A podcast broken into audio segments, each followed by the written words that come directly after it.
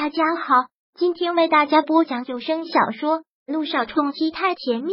想阅读电子书，请关注微信公众号“朝会阅读”，并回复数字四即可阅读全文。第八百九十四章，我个人呢？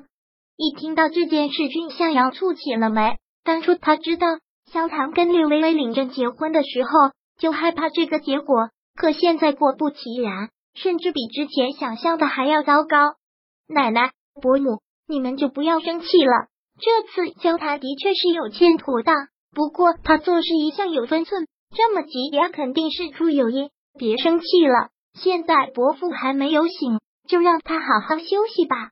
说完，君向阳搀扶过萧老太太，说道：“我给您安排间休息室，天不早了，你也赶紧去休息。如果伯父醒了，这里还有我。”哎。要是萧谈能比你一半懂事就好了。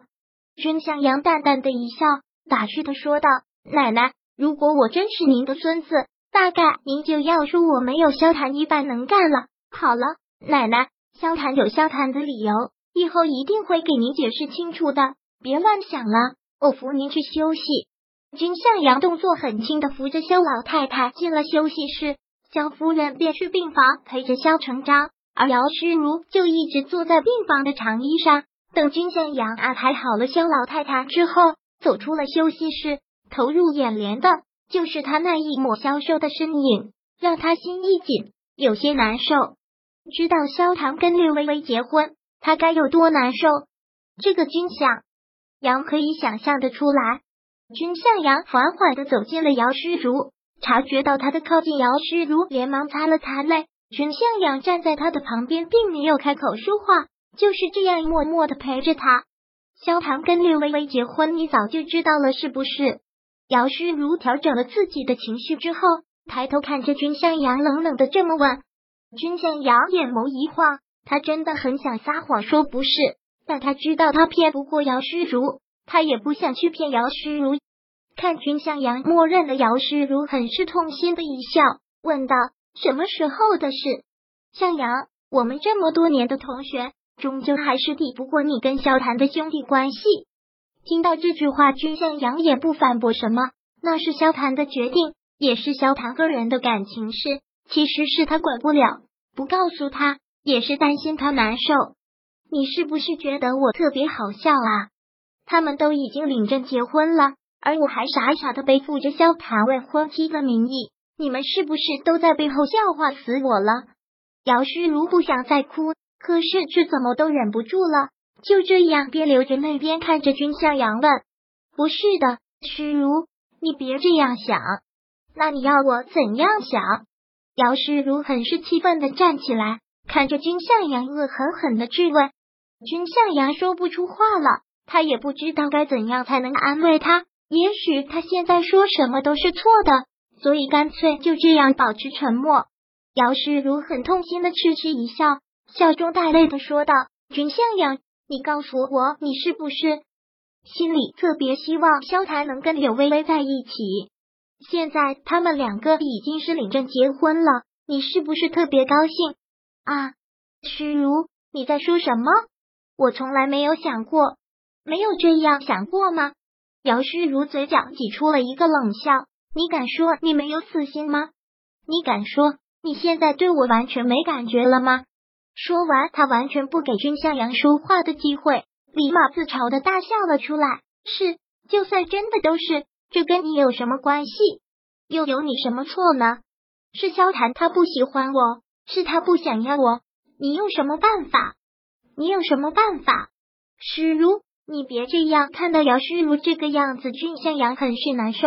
可是他刚要说什么，姚诗如却很烦躁的推开了他。你别管我，也不用你来管我。我姚诗如从来都不需要所谓的安慰，我姚诗如从来都没有输过，这次我也不会放弃，绝对不会。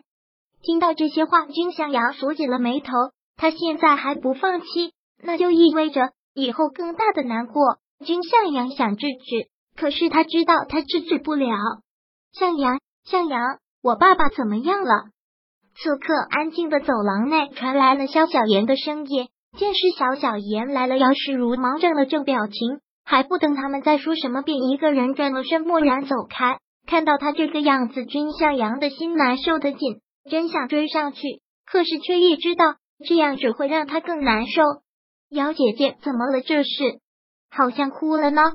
萧小妍也不知道事发生了什么事，就是听萧家的佣人说，萧成章昏倒住院了，所以就马不停蹄的赶来了。结果一来就看到姚诗如这个样子。当然是觉得奇怪，没什么。君向阳完全的漫不经心，也无心去跟萧小言说什么。我大伯怎么了？怎么会突然昏倒了呢？不是今晚上我哥要回家吃饭的吗？我哥人呢？到底发生什么事了？萧小言一连串的问题，可君向阳却无心去回答，目光只是望着姚诗如离开的方向，眸色越来越深，越来越深。黑幕中再也找不到姚诗如的身影。君向阳收回了目光，然后缓缓的转了身走开，让刚来的萧小言都懵了。喂，向阳，到底怎么回事啊？你怎么不说话呀？我哥人呢？萧小言就跟在君向阳的身后，一直这样问着，而君向阳也不回答，就是自顾自的走在前面，思绪完全不知道飞到了哪里。至于萧谈在哪儿？他也无心去关心，夜已经很深了。萧谭的车开出了好远，远的让柳微微也不知道是开到了什么地方。周边只有一串孤寂的路灯，路上没有行人，照的周边一片萧瑟，映照出了他们的心情相得益彰。自从离开了萧家之后，这一路上两人都没有说过一句话。柳微微的目光就一直看着窗外，脑海里像是过电影一样的。从小到大，那些让他痛楚的场景一一闪现，让他躲无可躲，逃无可逃，心越发的难受。这次去萧家比上次老太太的寿宴还要糟，这次萧塔直接跟萧成章都闹决裂了，就连萧老太太都恼了。对发生的一切，柳微微只能是冷笑，他都不知道是为了什么。而萧塔呢，此刻更是难受。他纵然在很嚣成招，但那个人也毕竟是他的亲生父亲，闹成这样，他既觉得气，又觉得心里烦躁。现在车内的气氛尴尬到了极点，各自难受，各自烦躁。本章播讲完毕，想阅读电子书，请关注微信公众号“朝会阅读”，并回复数字四即可阅读全文。